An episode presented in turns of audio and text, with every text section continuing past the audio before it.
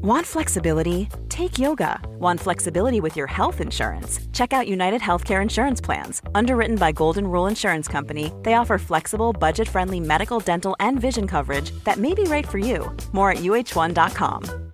Quality sleep is essential. That's why the Sleep Number Smart Bed is designed for your ever evolving sleep needs. Need a bed that's firmer or softer on either side? Helps you sleep at a comfortable temperature? Sleep Number Smart Beds let you individualize your comfort so you sleep better together. JD Power ranks Sleep Number number 1 in customer satisfaction with mattresses purchased in-store. And now save 40% on the Sleep Number limited edition Smart Bed for a limited time. For JD Power 2023 award information, visit jdpower.com/awards. Only at Sleep Number stores or sleepnumber.com.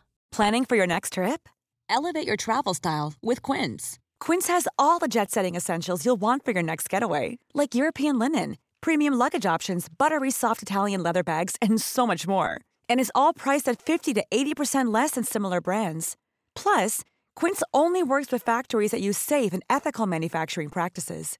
Pack your bags with high-quality essentials you'll be wearing for vacations to come with Quince. Go to quince.com slash pack for free shipping and 365-day returns.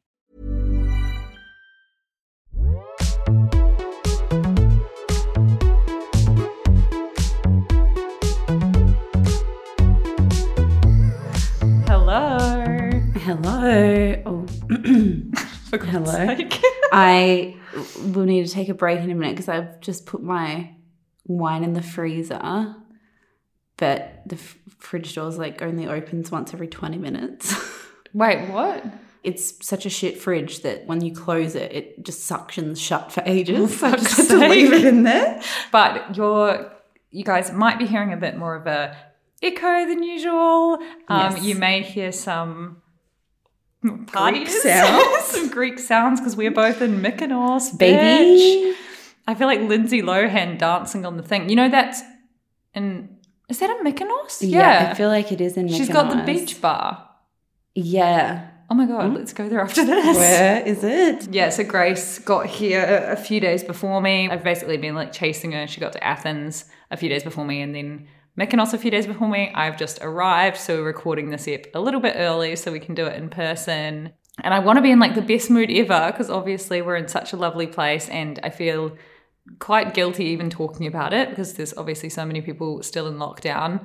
But we I arrived here and everything has just been a shambles and it's a party Yeah. island and everything is so expensive and people told us that already. But then I caught a taxi to get here and it was 30 euros for a 5 minute drive. I yeah, it's it's like a very bizarre place. I feel like I haven't got my brain around it yet, and I'm about to leave.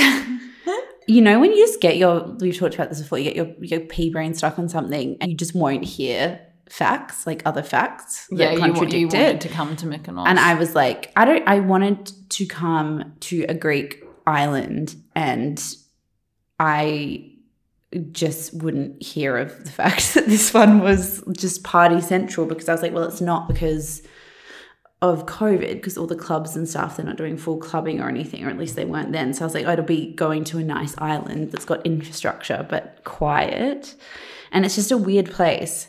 Because in Australia, I think when you go to party islands, you go to Thailand or Bali and it's cheap. But here's got like gross party island energy, but it's more expensive than so like the Ritz. It's so, weird. so I'm like, I don't understand why people would cut. Like, I don't get it, but I do love it because it's really beautiful. It's just Yeah, I guess it's just when you- confusing. I guess that does make what you're saying make sense because Party Island, you would think it would be young people who wouldn't have heaps of money. That's what I mean. But then you go past places here and there, they look gross, but then all they sell is magnums of Dom Perignon, which is like three and a half thousand euros. Oh my god. So I'm like, who is this island designed for? And Yeah. there's people with kids, and then you there's kind of a restaurant culture, but like you've really got to seek it out. You can't just walk around and like go into somewhere. I booked this Airbnb the first night. Me and Zach slept on this very floor, the kitchen, on mattresses because the Airbnb is opposite this It looks like little a cafe. It looks like a cute little cafe. It serves waffles during the day, and at night the beasts come No. to it, and it blasts like you know that song. It's like Starlight. Can you? Da, da, da, Oh, yeah. It just plays A that banger. over and over again with like the bass thrumming in my eardrums. Yeah. and I was just crying, and I was like, "Oh my god, we're going to be here all week, and we're just going to have to listen to this." And I was like, "Does that we just have to go and party with them? We like have to embrace the chaos." Yeah, because this your first night in Mykonos was the night we launched our Patreon, and you were like, "I want to be excited about this, but Izzy, it's two in the morning, and we're we're in the lounge." And then you sent me like a video of your mattresses dragged into the lounge. And the room, the kitchen where we were sleeping on the floor doesn't have aircon and it was like 40 degrees or something. So we were just sweating and then we would go and walk into the room with the aircon and stand in the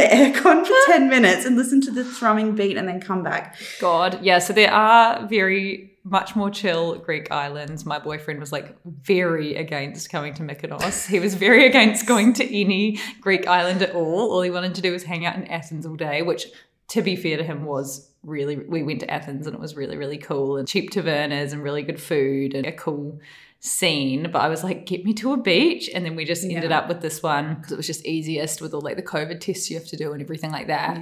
But yeah, I am like gagging to go to Milos or what, there was like another one that one of my friends was at and looked so cool. But obviously very lucky. It's obviously very beautiful. But it was really funny because we were like, we arrived just before. And I have a very busy day today because I have all this other work on, and then we're obviously recording the pod. So I was working on the ferry the whole time, and then we arrived, and there was supposed to we booked a hotel, um, and there was supposed to be a guy like waiting with a sign, and he just wasn't there. So I was like, for God's sake, I was like calling him and calling him, and then finally we tracked him down, and he was so moody, like he was like angry at us, and I was like, well, sir, I'm angry at you, so fucking hell, and it was just silent in the car ride, and then the hotel wouldn't check us in for ages.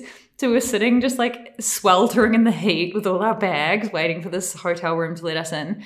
And this random man with a shisha was puffing away and then starts There's so much shisha here. so much shisha, which is Yeah. so random. My boyfriend was like, just smoke a fucking cigarette for God's sake. That's why I've never like, understood shisha as Yeah. like a pastime. It's probably like 50 euros. It's so it's more. shisha. It's so expensive. yeah, and then he goes, he was like bitching about the prices as well. And then he was like, Yeah, I ordered a shisha last night, overpriced. And he's like puffing on it again at the exact same place. I was like, You're crazy.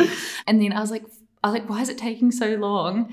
And my boyfriend goes, Yeah, it doesn't take long to clear a hotel room. It only takes like an hour. And I was like, How do you know that? And he goes, I used to clean hotel rooms in America, remember? And he goes, Remember? I told you. And I found a dead body. And I was like, No. I was like. I know none of this. What are you is it with I was like, what are you fucking talking about? And then he was like, yeah, um, I was like trying to clean the room and it was locked from the inside, which means the person's still in there.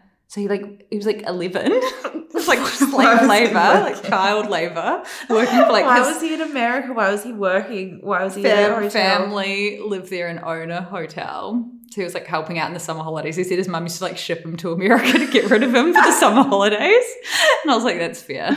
My mum used to ship me to Auckland to my like shithole dad to get rid of me for the summer holidays. Yeah, actually, we Yeah. went to with my grandparents. Yeah, and then um, he said the door was locked from the inside, so he was like tr- like banging on it, and then went and got the janitor, and the janitor opened it, and this is really sad and crazy. A man had literally shot himself in the head. Oh my god! And he saw that at eleven. Yeah. That and, he, and he also didn't tell me, and then goes, "Remember?" And I was like, "No, No, I just would be talk so so, much. I would have told you that on our first date." that's crazy. Yeah. that's sad. Mm. Yeah, like imagine me keeping a secret that big for A secret. or like a, a- it's just a story. I know. I would tell everyone I'd ever met that story. I'm really going to tell everyone that story now as if it was me. I'd be like, you I know. know that one summer when I was said- 11? He said on our first date, he goes, You wouldn't stop talking about your podcast. I was like, That's so embarrassing. So embarrassing. I revert to that too. I think I told you already that we had dinner with our neighbors who were so lovely. And it was the first time we're having dinner with them. And I was like, it was like one of our first times out of lockdown. So I was just out of practice and like kind of hmm. anxious. Mm-hmm. And Zach was like, You said on my podcast we talked about. he was like literally like 28 times. He was like, it was so awkward. And I was like, I know it was awkward. I just like couldn't stop. My him being, him brain. being a bit shittier afterwards, like Pardon? FYI. It was like such a funny. I know, it was so bad. I don't know why, because I hate talking about it. No, me too. And then I just was going on and on. And like once it's in your head, it's literally the pea brain loop. Yeah. I just couldn't stop saying it. And then I got in my head that I couldn't talk about a topic if we talked about it in the podcast without couching, we talked about it in the podcast. like It was referencing it like referencing you. because like, you're almost not wanting plagiarizing my you- thoughts. you fucking bitch. Literally. So someone was like, "Oh, what do you think about blah blah?" I can't even remember the topic, and I'd be like, "Well, in the podcast, we said that, like, who the fuck says that?" I'm so Oh lucky God. anyone talks to Yeah, me. I was so embarrassed because I, th- I think I get obviously so nervous on first date that to the point where I wasn't going to go and I felt like I was going to vomit. Mm-hmm. And he also said I looked so ugly because I just arrived and like didn't put in any effects. I was so frazzled. I'm sure he didn't say you looked ugly. no, but he was just like like it was like our third date or something, and he was like, "Oh, you're like." Prettier than I thought. I, I just arrived. Like I was like, I want to put it in the. It's that thing that you were saying on the Patreon app last week about scared about face tuning because you don't want to catfish someone. You're like so petrified of catfishing that you want to go in. You went one step further where you like in real life. in real life just want to catfish. Yeah. you looked worse. yeah. Oh, that's Um, so funny. I don't want to. I don't ever want to look like I've made an effort.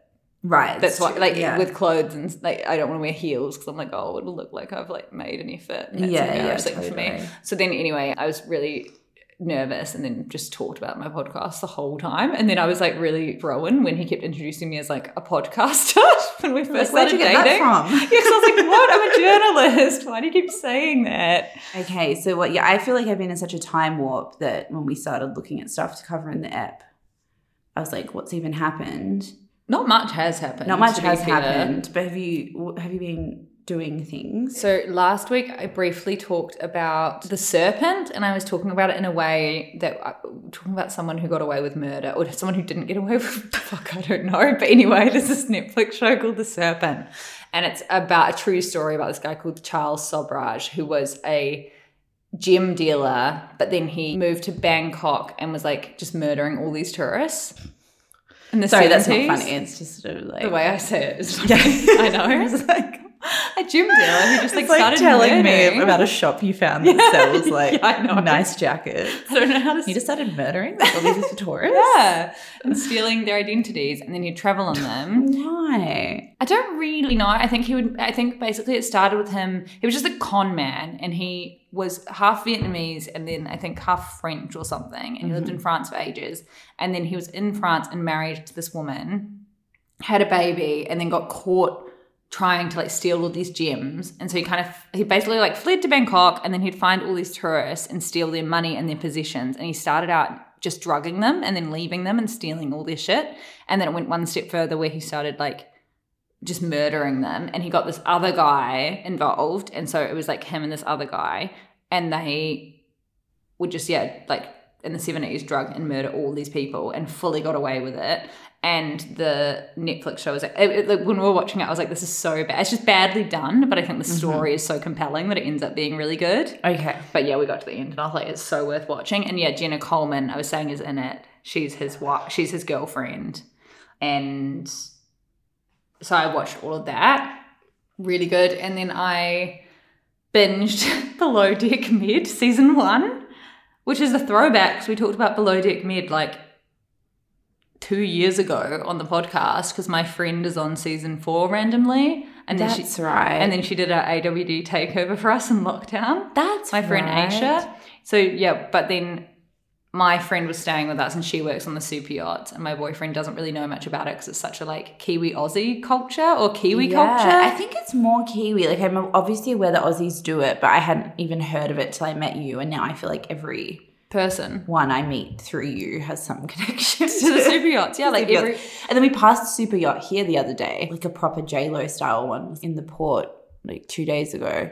And I was saying to Zach, that's what those girls work on. Yeah. So they, yeah. So uh, it's a huge thing in New Zealand, basically, when like you kind of finish high school or you're not going to go to uni or you take a gap year for you to do a super yacht. I did the course because I was like moving. I was gonna say I can see you doing this. Yeah. You said you moved to Scotland. yeah, I would. I would be very efficient on them because I love to like clean and tidy.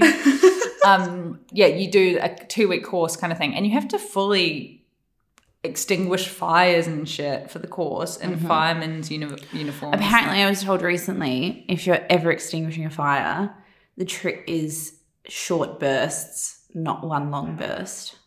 And people say they don't learn anything on this pod. I know. I thought that was interesting. I was like, everyone should just know that because Mm. apparently, if you go full blast, it's only eight seconds and then it's empty. Fuck. That's nothing. That's crazy. And but if you do little little ones, it's just as effective and it lasts longer. okay, good. Why do you know that? Someone was telling me at dinner recently. Right. I Um, don't know why. Anyway, yeah, so the people go on the go and work on the super yachts because you get paid heaps of money. So you work as like a stewardess or a deckhand, cleaning and waitressing and looking after people on the yachts, and you make a shit ton of money. And the tips you get are so crazy. So you, may, I was trying to figure it out, like, and I don't know if I'm just. I don't think this figure's coming out of nowhere, but I feel like you probably get around six or seven thousand pounds a month salary, and then on top of that, probably tips would be double that. Oh shit. Yeah, it's crazy. So, So people go, like my friend did it for a year and then came back and bought a house. Right, right, right. It reminds me of in Perth, it was such a thing when I was finishing high school to go and work as a cleaner up in the mines, hmm, which sounds yes. so crazy. No, yeah. The cleaners were on like $150,000 Yeah, a year. yeah. And you'd do like three weeks on, one week off or whatever. Yeah. And then you'd be, that'd Yeah, be perfect similar. for you because you'd be, I know. you'd be like, you don't have to pay me. yeah, I'd be like, I, I actually enjoy this. I, I staying on. with my boyfriend, I pack all of our, I like fold all of our bags and pack them all and like clean up everything myself because I just enjoy it. When Izzy walked in, I was like, don't look at that chair. And it's just a chair that's covered in every single piece of clothing I have here. It's disgusting. Do you like my cute opera shop dress? Yeah, so nice. I, yeah, I love it. I said it when I saw you, but I meant to say it again. Two pounds Where from? From the Kensal Rise op shop in um just it's like a suburb out the back of Notting Hill. so good. It this you like pearl a- necklace, twenty pounds. Bloody hell. Love op shopping. Smashed it. charity shopping. They don't even. Do they call it op shopping in Australia? Op shopping in Australia, yeah. Anyway, so yeah, then we've have been watching Below Deck Med season one. Ludicrously obsessed with it. Uh-huh. So it follow. It just literally like follows them doing their job on a yacht. Yeah. But you get so caught up in the drama. Like the head chef Ben, I thought he was going to hook up with Hannah, the main stewardess, and they didn't. And there was like all this weird. It's like basically a whole bunch of horny young people working on a yacht together and right. It's like sleeping in the same quarters. kind of. But Mm. yeah, okay. What have you been doing? I didn't actually. I listened to this a couple of weeks ago and forgot to recommend it. But the Guardians in Focus podcast had this really good episode called "The Authority Gap," and it's interviewing a woman who's just written this book about basically how women are like getting into positions of power in companies or politically, but the authority in terms of like how seriously people take them decreases the older they get. So women are getting these like even as they're progressing socially or up the corporate ladder or whatever, people don't see them as authoritative figures, which I guess is kind of obvious, but I hadn't really thought about it. And they were giving examples like Bernardine Evaristo, who wrote that Girl, amazing mother. book, Yeah. was saying that, and this is like race comes into it as well, but she was saying she took a much younger white student out for lunch or something. And the waiter kept asking the younger student, Do you want to try the wine? Do you want to order? Do you want to pay the bill? And kind of ignoring her. And then another example was the former Prime Minister of Ireland, I think, when she went to meet the Pope. the Pope Oh God, like yeah. went and shook hands with her husband or something instead of her and was pretending Yeah, she and, wasn't and he there. and he goes, um, "Don't you wish you were prime minister?" Oh yeah, instead of her. Yeah, exactly. so crazy. and I understand the Pope's like hundred, and he's from the Catholic Church, so he's not like a great example of being progressive. But I just think that idea about how authoritative people see you and treat you is so interesting because it's like it doesn't matter how it doesn't matter if you've got the big job if everyone doesn't take you that seriously then it doesn't matter if you have it Yeah, and also I think it was so interesting because the woman who wrote the book, she wrote she wrote a book, right? And then she went on the Guardian to talk about it. yeah The woman who wrote the book was just like because the Guardian reporter said a lot of the people you're using as examples, she talked to Hillary Clinton and all these really, really high up senior people are super powerful. Why aren't you just talking to the everyday woman about the gap in how seriously people take you? And she was like, because I wanted to prove that if even if you are famous, rich, powerful, if you're Hillary Clinton and still people don't take you as seriously as a man, then obviously that's happening to everyday women. Like, on like and- every single level yeah, on every single level. And then she said that a proper like prime study, because it's like people keep basically the, the annoying thing is it's like that thing we've talked about so many times was when you have a really bad boss who is really secretly horrible, but you can't pinpoint it because when you try and pinpoint it, or it's just when someone gaslights you basically, Mm-hmm. Yeah. and you try and like tell someone else and they just don't believe you. Yeah. It's like with the authority gap, that would happen so many times. And so sh- the woman was like, okay, the, the part of my book I love the most is when I interviewed someone who's trans male and someone who's trans female. So they've both transitioned. Yeah. And the trans male said now their work is being taken so much more seriously than when they identified as a woman. It's the exact same work, and the opposite thing was found for the trans woman. Was just like when I when I identified as a man, I was like, I, I think they were both lecturers or something, and they were like, my work was lauded. I, I was getting awards, all of these things, and it's the exact same work, and now no one gives a shit. And then the writer said that one of the students said, "What did they say? Like Yeah. her, like oh, her brother's was is so much better than her." Not yeah, the one that it is transitioned to being a woman was like, yeah, she. Uh, yeah, yeah. Either her brother's better than her, or her sister's Yeah. work. She has a sister, and her work is Yeah. a sister, and the work's not as good, or something. Yeah. I think it's so true. I even notice it. I fully notice that I do this. I'm trying to think of an example of something. Um, like I, I don't really do this, so I can't think of an example. But if I'm being like, Yeah, how long is the wait for this, or blah blah blah, or I've had to, I, I literally can't think. no, yeah, but even, I feel even, I feel more find it easy to question or push back on or whatever women than I do men. Yeah, totally. And it's because we we are known as being more understanding. Like just then when I was like, I just want to check into this goddamn room and stop talking to this shisha smoking man. Mm-hmm. I was waiting for this cute girl called Mila so I could like fucking bully her into letting me into the room early instead of the Totally. hotel manager. It's yeah, it's like when we're at this Airbnb, the guy who runs it is this older Italian guy. And I think if it was a woman, I'd be like, hey, the noise is way too loud. Like, what the fuck's going on? And with him, I like thought about sending the message and was like, oh, but you know, it's my fault for not checking the Yeah, location or yeah. whatever. I just think we feel much, we find it so much easier to like question women's authority. And like you say, it's done in this way that's always so subtle. Yeah, another interesting yeah. part of that podcast, which I didn't ever know, I don't know if this is like a widely known fact, but I had no idea about it, was that Margaret Thatcher got voice training when she became prime minister to so that her voice. Margaret Thatcher's the horrible UK one. Yeah, yeah. I just was like, oh, I thought I was am I talk- talking I literally thought I was talking about that woman from Harry Potter, Mrs. Umbridge or something. like I was like, am I even saying a real name?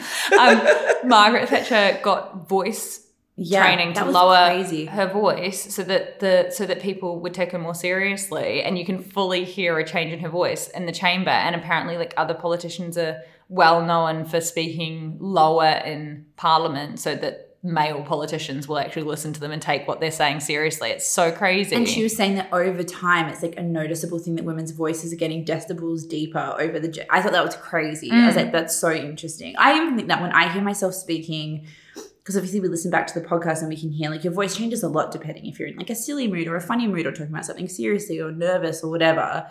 When I hear myself talking in a higher voice, I hate myself Same. more. And when I'm talking in a lower voice, I'm like, hmm, that's an interesting point. you're obviously very Grace, smart smart Grace. girl. yeah But it is the thing. It's I don't know what it is, and I think with politicians it's so true. Where a lot of the time when people are like, I just don't like her about a politician. A lot of the time they'll call on her voice. Hmm. Like with Hillary Clinton, people are like she's so shrill and like her voice is so high and annoying. And even Julia Gillard, I think people made fun of her voice a lot. Elizabeth Warren, people found her voice annoying. And then you look at people that are successful, like Kamala Wait. Harris has a very deep voice. remember elizabeth what's her face holmes and her yeah, fake Elizabeth voice Holmes and her fake voice. She was onto something. yeah Hello. Hello I love her fake voice. It's so funny. and her fake fucking company And we're going to talk in the Patreon about Paris Hilton's new amazing cooking show. Yes. And that's even hilarious because she her Puts on a voice, voice. changes so crazily throughout that show depending on who she's talking to. It's really it's yeah, it's really interesting. Fucking hell, I literally had something else in my stupid brain. Open your mouth and close it like a goldfish three times. I was like, what? You having a stroke? Because there's something else. Oh, I was just talking to Chloe Swarbrick. Hmm. I interviewed Chloe Swarbrick recently, and I was just talking to her on Zoom, and I was talking about how obviously everyone. I, I, I was thinking about the Margaret Thatcher and the voice lowering thing, Hmm. and I was thinking about how no one took her seriously because of her age. She's 26 and she's the MP of Auckland Central, which is crazy. Crazy. But also when she first came in, she was like 22, 23. And it was, she had like the funniest tidbit where she said that when she was 24 or 25, she was trying to pass some legislation. And this older MP was just like, well, you know, your brain doesn't stop developing fully until you're 26 Yeah. which is quite crazy. I didn't know that. So why would we take anything you have to say seriously? Uh-huh. And Chloe didn't like know that, so she was just like, "Oh, okay," and then went away and googled Doesn't it, and then found out that your brain starts deteriorating when you're 42. So she was like, "At least I'm on the fucking come up, bitch." oh my god! Wow. Yeah. That's crazy. I think I, I'm like unsure if I got 42 right. facts. AWD facts. People are going to be spitting these out at the pub, and they're going to be completely wrong. But yeah, exactly. Don't worry about it, 40s. guys. That's yeah, nuts. Very Mm. interesting. And then the other, speaking about people with deep voices, I've become really obsessed with Tyler, the creator, again this week because he's just released a new album called "Call Me If You Get Lost," and it's amazing. It's it's like when Kanye did "My Beautiful Dark Twisted Fantasy," like you know when an artist just blossoms all of a sudden, like all the stuff they've been working towards just comes together. You are the musical genius of AWD. No, I haven't listened to anything other than like. No, you have like better. You have you're much more on the pulse than I am, but I'm like across like Not with music. I think you are. no, I haven't listened to anything other than like That Harry Styles album. that, that Harry Styles album in two years. I don't know much. I don't know Yeah. much about Yeah. music, but I do like Tyler the Creator. But he just headlined Lollapalooza, and his performance was crazy. And he did a performance at the BET Awards, which I'll show you later. Is like nuts. It's so cool. Amazing. Um, and he just did this interview with Hot 97. It's like a radio station, I guess, but it's this long hour and a half interview. And it's going semi viral because he just he just speaks so well and he's so interesting and he's like really captivating and it's good vibes if you're someone that's just wanting to be in you know just like like listening to people that have just kind of fallen into having their shit together. Mm. He talks a lot about points of reference because him and like Frank Ocean, that generation are like not rappers in the traditional like Snoop Dogg sense. They're kind of really into fashion and they uh, have more like white references and stuff. And he was saying that he, I don't know if he won a Grammy or something, and DJ Khaled was like, "Who the fuck is this guy? No one knows who he is. He's such a like loser," making fun of him. And then he was like, "But to him, that's right because his point of reference of what's cool." Is completely different to what my point of reference of what's cool is. Mm. And he's like, the older I get, the more I just realize that everything's just points of reference. Like everything that you read, whether you think it's good or not, is just based on the points of reference you have in your brain. Like, as in based on the people you surround yourself with and the culture that you're like. Consuming, and what you've read before and what your friends think are Yes. cool. And like that's all you Yeah. can base anything off. That's why I find it so hard to figure out what I like. I know. Because I'm just like, I'm surrounded by all these different things telling me otherwise. And then I get really fucking confused. Exactly. And it's like what's you- even good and what's not good. Like you get something Yeah. hyped up so much that you're like, like I think that's why I get over things so quickly too, because I'll like fall into the hype of something and then be like, oh my god, like Sally Rooney's books are good, Yeah. but I'm like, oh my god, normal. I just like ate normal people up in two days, and I'm like, if I do. Okay, this is a bad example because I genuinely think it's good, and I think she's a good writer and very talented, and I'm excited to read her new book. But uh, like, as in, if everyone around me hadn't been like mm-hmm. obsessed with that book and like reading it like crazy, I wonder if I even would have liked it that much, or I would if I would have just been like, this is such an easy read. I could have done it with my eyes, not me, but like anyone could have done it with their eyes shut. Why is this such? A, I don't know. Like it's, it's so interesting. I know. I thought that was so interesting as well. It's like so hard to. He's basically saying like you can't divorce. Yeah. It, so you should just stop trying and just go with like what you have to base things off. And like, if people criticize you, he was like, I just learned to take myself out of it and just be like, everything they're saying is true to them based on their point of reference, and it's nothing to do with me. And I have trust in my point of reference, which is that I think what I'm doing is really cool because it's the things that I think are cool and interesting, and the people whose uh, As in if respect that- I want to have. As in if they just like don't like your work or something. Yeah. So if people say, I think he's his music's shit, or I think his outfits are stupid, or I hate his Mm-hmm. music video, he's like, that's just based on everything they've seen. You don't get what I'm doing. But that's cool. Like you're not an asshole, you're not Yeah. a bad person. Yeah. It's not I'm not gonna let it affect me. It's just your point of like we're all going around with this cone of references and making judgments based on that. Yeah, Um, that's so interesting. I I know. it's I think that I think that all the time. Yeah. I, I think I think that a lot. I was telling Zach and he was like, that's really obvious. And I was like, it is obvious, but I don't know. It just kind of clicked in my brain, him explaining it that way. yeah, exactly. Like we were going to talk about something which I don't actually know if we'll have time to like go into it in depth in this episode now, but we were going to talk about when feminism meets capitalism thing. And I'm reading this book at the moment by this amazing US feminist Camille Paglia. Have you heard of her? Yeah, I've I got just- one of her books at home that it's quite dense, but she's like amazing. Yeah. like every line you're like, oh my yes, god. yes. and I'd never uh, like heard of her or read her work, but my boyfriend was reading it on the plane and fell asleep, and it's called Vamps and Tramps. So I was like, "Give me that shit!" And I started reading it, and she was talking about just like the most obvious thing ever, but that I never got in my pea brain around. Where she like, I wish I had the line on me, but she literally was just like, and I think the first page said something like, you know, women talking about feminism, she was like, you know, women weren't allowed to work and rah, rah, rah. And then they let us into the workforce acting like it was liberation when it was really just slavery to capitalism, like slavery of another kind to capitalism. I was like, oh my fucking God, our ascent into the workplace literally parallels when neoliberalism became a thing and capitalism skyrocketed and the, and like we're all like this girl boss shit and every single thing we are doing in terms of like working hard and trying to succeed in our careers is all capitalism and it's not even like equality that we're allowed here. It's just so that we can be extra worker bees because they need more people to like make the money. And i was like what? And it's I was like it's so like- obvious yeah. but like i'd never ever thought of that before in my life. I was like i feel so stupid thinking that like would become equal now that there's a few women CEOs when really it's just like the more women who want to work, the better. I know it's so hard, and it's like it's not even more women want to work. You've just set it up now where women just have, Have to, to. work, and that's being framed as progressiveness and Yeah. success. So crazy. I know it's uh, yeah, it's really difficult. I think if you spend too much time thinking about it, it kind of like blows your brain a bit Mm.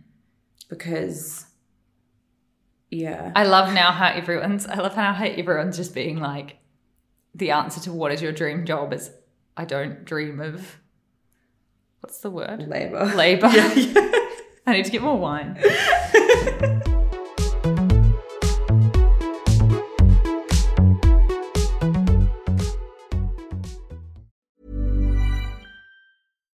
Here's a cool fact a crocodile can't stick out its tongue.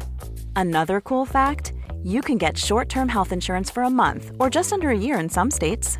United Healthcare short term insurance plans are designed for people who are between jobs, coming off their parents' plan, or turning a side hustle into a full time gig. Underwritten by Golden Rule Insurance Company, they offer flexible, budget friendly coverage with access to a nationwide network of doctors and hospitals. Get more cool facts about United Healthcare short term plans at uh1.com.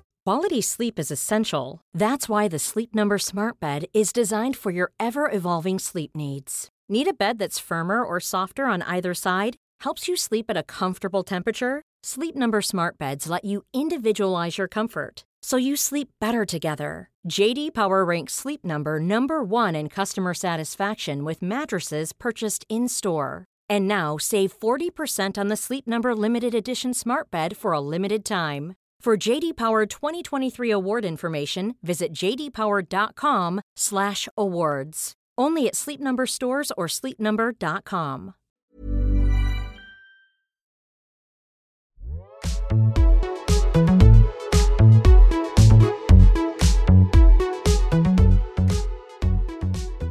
Topped up and ready to go. Grace is drinking out of a um, mug.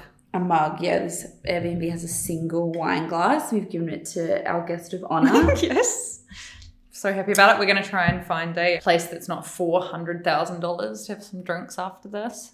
yeah, it's like impossible. It's like really, you've either got to have like some supermarket beers in some sort of shack Yeah. or spend a week's salary on like some. It was 30 euro Martinis. for me to get here, and I was in the car for five minutes. I'm Yeah. not joking. And I thought the guy was going to charge me 50 euro. And I was like frantically, anxiously messaging my boyfriend, being like, I cannot, like, I just can't bring myself to pay 50 euro, Of 10 course. euro per minute. in this car. And so I just like weaseled my way out of it like a true con man. That's, yeah. Charles terrible. Sobhraj. Okay, there's been some new, a new piece in the Atlantic criticizing Robin DiAngelo's kind of white fragility vibe and then a new book as well that's come out and it's called Robin DiAngelo and the problem with anti-racist self-help and Robin DiAngelo has like another book out now that's Yeah. a follow-up to white Oh, fragility stop, like please. You've made so much money off this. she's so naughty That's like fucked up. And this whole piece is basically about how white fragility in particular has basically just been people just clinging on to it and just using it as their only reference to get out of having white guilt because of the last year and like the myriad negative effects that that's having on like the education system and workplace systems and diversity training and all of these things it's all basically based off this singular i know Ibram X. Kendi as well uh, did, has done a lot of like anti-racism work but white people seem like especially drawn to what Robin DiAngelo and white fragility Of course, and she has said that too. She's Yeah. been like, white people, because of their white fragility, need a white person to tell Exactly. them. Yes. So she's created this like system. Yes. It- it- it's like a win-win system for her, and it's a lose-lose system. It's interesting because we'll get into like the details of why the criticism against her, which are very valid. But I just want to, I guess, start with by saying that I did find white fragility very helpful when I read it It's, last it's, year. it's like a very easy to follow. That basically every single page I was highlighting like half the page because Yeah. it just puts things down in a really simple, effective way. And I do think there's something to be said for having a white person explain it to white people because we've said it with a lot of people that we've interviewed. It's very difficult for a black person to articulate to white people things that are very much rooted in like the white experience because a lot of this casual racism goes on just with white people to other white people. So a black person couldn't necessarily like Yeah. articulate that and explain it to you, nor should they necessarily have to. So I understand why it was important that a white person wrote about this from their perspective to give some sort of blueprint for how to like figure things out. Yeah. But it's kind of I feel like it's like black. I think the shit thing is like what this writer wrote in the Atlantic is like being black is like fucking knowing everything about white people Yeah. because you have to because Yeah. you're like forced to because being white is like considered the norm. So you just know everything about white people but they know know like nothing about you. Mm-hmm. but yeah exactly. It's like that other thing of why should a black person have to teach a white person to not be racist? Yeah. so I get, I like do get it, but then at the same time, she has the, the the amount of money she has made off this, and then at the same time, she said so many times that she couldn't have like written these books or couldn't have done what she does without the help of all of the black people in her life. And like I, to be fair, haven't actually done enough research into how much she compensates them or like what the deal is there with how she splits her money, but it does seem kind of crazy all the facts and like things that were coming out about her during BLM about how much money she made and how many houses she owns and like and how she does those how like dinner lives. parties, right? Where it's like seven thousand dollars and she just yells at white people or something. It's just got this kind of anti-racism tourism vibe of people kind of dabbling in it. Because basically what this writer says in this piece and I was reading some kind of other pieces that criticized Robin DiAngelo's work which I think is very fair is that it doesn't really offer any lessons except just like feel terrible. It doesn't have an end game to work mm. towards. It's basically like you're going to do the stuff that's racist and when you do don't apologize to to people of color because it's not their job to forgive you. And don't ask them to help you because it's not their job to educate you. But you're going to do it anyway but don't put emotional labor on them. And it's a lot of her advice is kind of contradictory or messy because it doesn't really offer this pathway towards progress as much as it's about saying you think you're a good person because you're a white left-leaning obama voting liberal but you're really not and here's why. End of book. Yeah. And then it's also just like if you're gonna profit off a minority group, then maybe your money should be going to them. It's just a bit wild. Like for her to release another book and not just donate the proceeds to like black owned businesses or something is just a bit like taking the piss. And also it's just taking money away from all of these black educators who have been doing this for years, but no one's listening to them because like everyone wants to listen to the white person. Like that's so frustrating. It's kind of literally like what we talked about with Florence Given and the Slumflower, where we talked about this whole drama. And I don't know where I stand on it, but in terms of the Slumflower having a book that already said all the shit that Florence's book said, and then Florence writing another one when she could have just pointed towards the black woman who had already done it. It's like Robin Mm-hmm. DiAngelo now with the audience she has could be like, hey guys, there's a whole bunch of other black people doing this teaching, people who are putting themselves out there who have Yeah. written the books already, who can like Mhm. help you with this.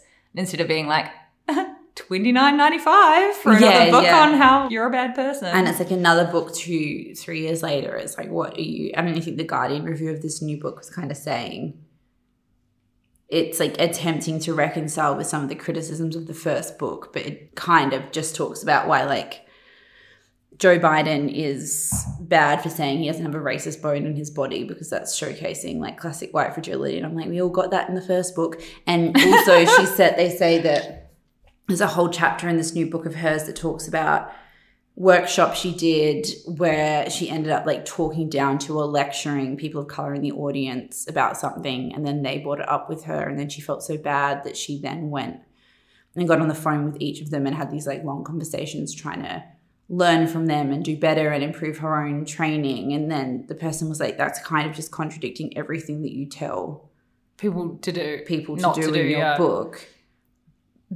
It would be interesting if you said, you know, in my first book, I said that it's not your job to put emotional labor on people of color, but at the same time, there are things that they can offer you and insights that they can offer you that are invaluable to you. So we've got to try and find a way to do that because, like, having zero communication with people of color about the topic of race ever, because it might be emotional labor, doesn't actually make any sense when you think about it. Yeah. But instead of saying that, she just and also just like offer them fair compensation for their time. It's a tricky one because it's again that thing that we've like talked about in the past of like damned if you do, no, damned if you don't, more damned if you do. Like with like trying to do anything. Yeah, But and it's like if you're trying to if you're trying to actually improve the situation, you shouldn't be really writing a book being like damned if you do, damned if you don't.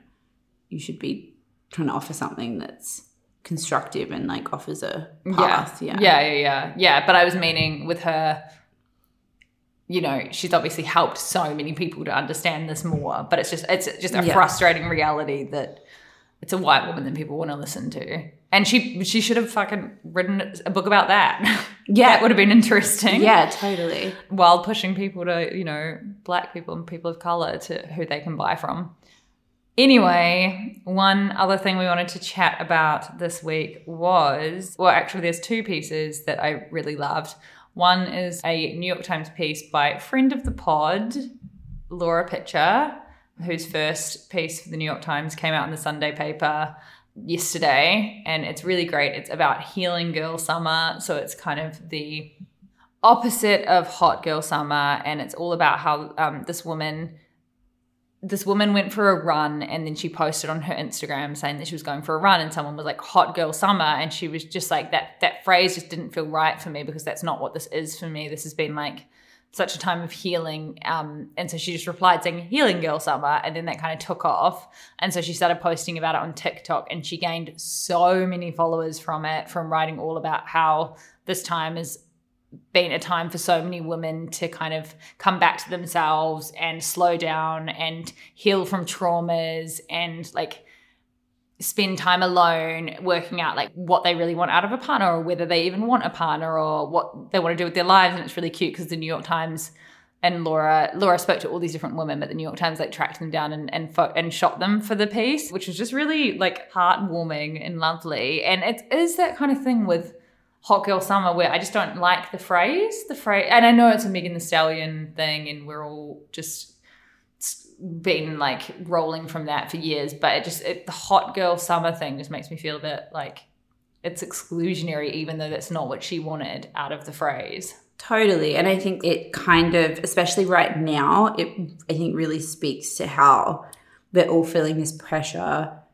to have this post vax, like sexy, fun, crazy time. And mm. it just doesn't emotionally feel That we're there, right. Like no, Yeah. no one really wants to go out and party. No one really wants to go out and be reckless and carefree. We still feel very like cautious. And we've had this giant health, global Tra- health trauma. scare, trauma. Even being here in, in like a party place, me and Zach have said so many times, like, we can't wait to go home, which I know sounds ridiculous, but we're like, we're not in the mind space yet. We love being by the water on the beach, going in the sea, laying down, reading a book, mm.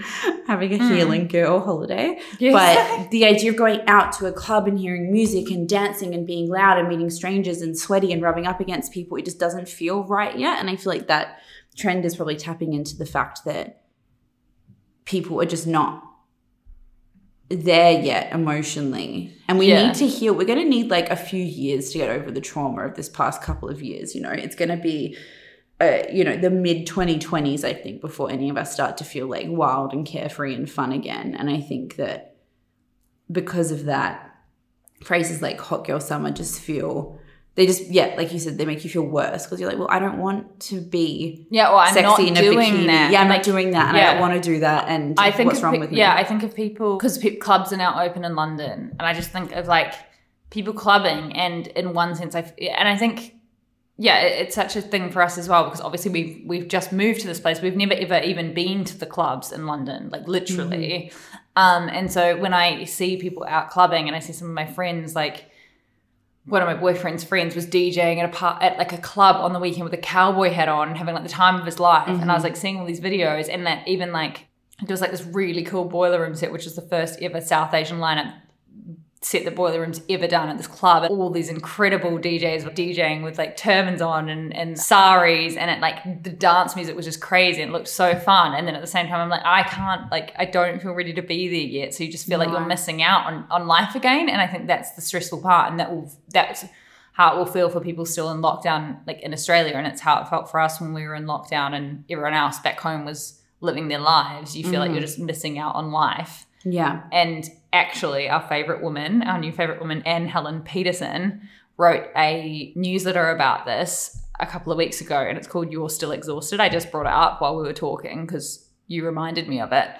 And she just said, like, she just said that she still she feels so drained by doing the smallest amount of activity with friends. She'll see a friend for dinner and she'll just be exhausted for days. She can't keep up. Like that happened to me the other week when I had a mm. deadline and I was literally like out to the world for two weeks, sleeping and feeling so exhausted mm. because I'd had a few late nights.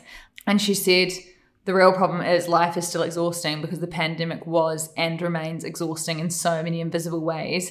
We still haven't given ourselves space to even begin to recover. Instead, we're just softly boiling over, emptying and evaporating whatever stores of energy and patience and grace remain.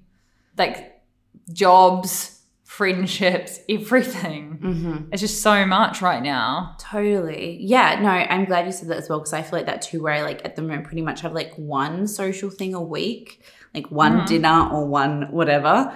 And that's enough for me. And then most of the time I'm like totally happy and content with that. And then I'll have moments of panic where I'm just like, oh my God, you're like in your late 20s, you've just got out of this thing, you're living in Europe, you need to be out like and that's another thing that Instagram's bad for. Like, what was that like fucking chic wedding that everyone was at at Hydra this Oh, past yeah. weekend, the Caperni guys? And I was just looking at everyone. I was like, why aren't you in a little party dress and Amina Muaddi heels, like living it up on the dance floor? And I'm like, because you'd get there and be like, I want to go home. Yeah. I'm sad. I'm tired. I know. Yeah. So healing girl summer is a very cute I love it. um, phrase.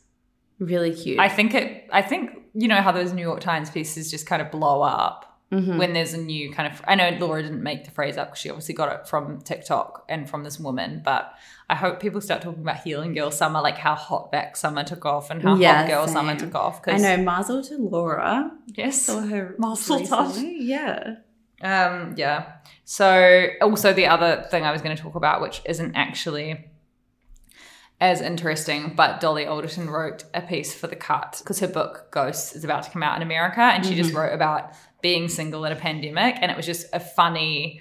There's like nothing to say about the piece because the piece wasn't Breaking new ground. yeah, whatever, breaking new yeah. ground or anything, but it was just it was just funny. She talked about how when you're single in a pandemic, you learn all the songs to WAP and then you can't get them out of your head. So you're trying to write a sentence and then all you can think about is how you want to like park that big truck like, like right in the back of my truck. And she was just like right in the back of my garage or whatever it was, like in the middle of the piece, just started like ri- typing that out and I was like, wait, what was I saying? And I was like, I just love these kinds of articles and I feel like we mm-hmm. don't see them enough or they they're it's they're done in such a bad way so often that when you see someone just writing about like love and relationships in such a like fun, off the cuff, funny way, you realize that's why they're so successful. Yeah, and you're always looking for like an angle or a takeaway Yeah. or a, t- a hot take or whatever. And it's like some writing is just very pleasurable to read for like what it offers. Yeah, yeah. She so she's like, if you're single in a pandemic, months of isolation will pass, and you will wonder if I could hold anyone now, just for a minute, who would I choose? I wish I could hold you as a baby. You'll text your best friend, "Are you okay?" She will immediately reply. If you sent me that, I would like get a restraining order out against you. If you're single in a pandemic, you'll listen to Cardi B's WAP in a way that only can be described as compulsive. You blast it on repeat for hours at a time, dancing so your body remembers how to move just to express something. You'll have recurring dreams that you're in the music video. Sometimes you'll forget the end of sentences you're writing because you can only think in the lyrics. If you're single in a pandemic, you'll notice, I want you to park that Big Mack truck right in this little garage. I can't remember where I was going with this. Oh, I love her. Yeah, she's a funny girl, and that's why she's so rich and famous. Successful. Yeah. That's a, that's even that to me. I'm like, as a writer, I'm always like, oh my god, you need to have like.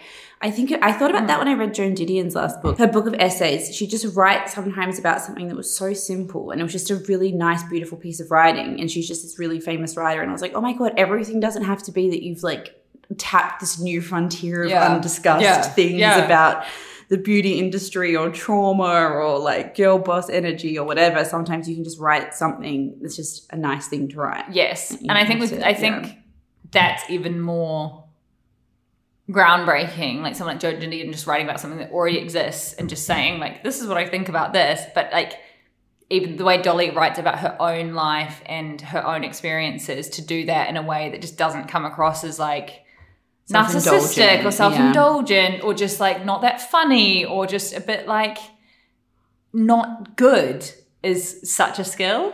And I actually I have to say I'm reading this book called The Culture of Narcissism at the moment, which I want you to read and for us to do like a full yes. episode about because it's like another one of those books where every line's like changing my life. But it, it, it's written in the 70s. It's insane. It could be written yesterday and it would still be like groundbreaking. Um, but he talks about that with writing, how it became a thing in the 70s with people like Norman Mailer and Joan Didion to try and use your experience to make a complicated issue more relatable. But how like over time that has spawned into just like really self-indulgent pieces that Mm. are just about like talking about yourself, pretending it's about something else. Yeah.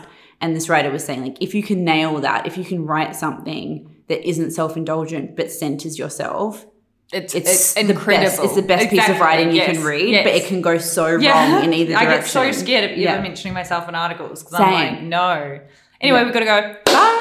Okay, over on the Patreon. Yeah, we're going to Patreon. So basically, we're we're ending this episode right now and pressing record on another on whole episode. And in this Um, episode, if you're not signed up to the Patreon already, if you are, we love you. We love J'adore, you. je t'aime. Uh, we're talking about Rihanna becoming a billionaire, Paris Hilton's cooking show, um, how Jake Gyllenhaal doesn't have a shower ever, Frank Ocean's fashion brand, yeah, Kanye West's. Kanye West and Kim Album Kardashian. launch. Yes. Um, Lots on. And because we're hitting play right after this, after recording this, we're already two wines deep. Grace has finished her second mug, and we are off. Bye. Who knows what else we'll talk See you about. at Mykonos, bitch. A lot can happen in the next three years. Like a chatbot may be your new best friend. But what won't change? Needing health insurance. United Healthcare Tri Term Medical Plans are available for these changing times. Underwritten by Golden Rule Insurance Company, they offer budget friendly, flexible coverage for people who are in between jobs or missed open enrollment. The plans last nearly three years in some states, with access to a nationwide network of doctors and hospitals. So, for whatever tomorrow brings, United Healthcare Tri Term Medical Plans may be for you. Learn more at uh1.com. Even when we're on a budget, we still deserve nice things. Quince is a place to scoop up stunning high-end goods for 50 to 80% less than similar brands. They have buttery soft cashmere sweaters starting at $50, luxurious Italian leather bags, and so much more. Plus, Quince only works with factories that use safe, ethical, and responsible manufacturing. Get the high-end goods you'll love without the high price tag with Quince. Go to quince.com slash style for free shipping and 365-day returns. Imagine the softest sheets you've ever felt. Now imagine them getting even softer over time. That's what you'll feel with Boll and Branch's organic cotton sheets. In a recent customer survey, 96% replied that Boll and Branch sheets get softer with every wash. Start getting your best night's sleep in these sheets that get softer and softer for years to come. Try their sheets with a 30-night guarantee. Plus, get 15% off your first order at bollandbranch.com. Code BUTTERY. Exclusions apply. See site for details.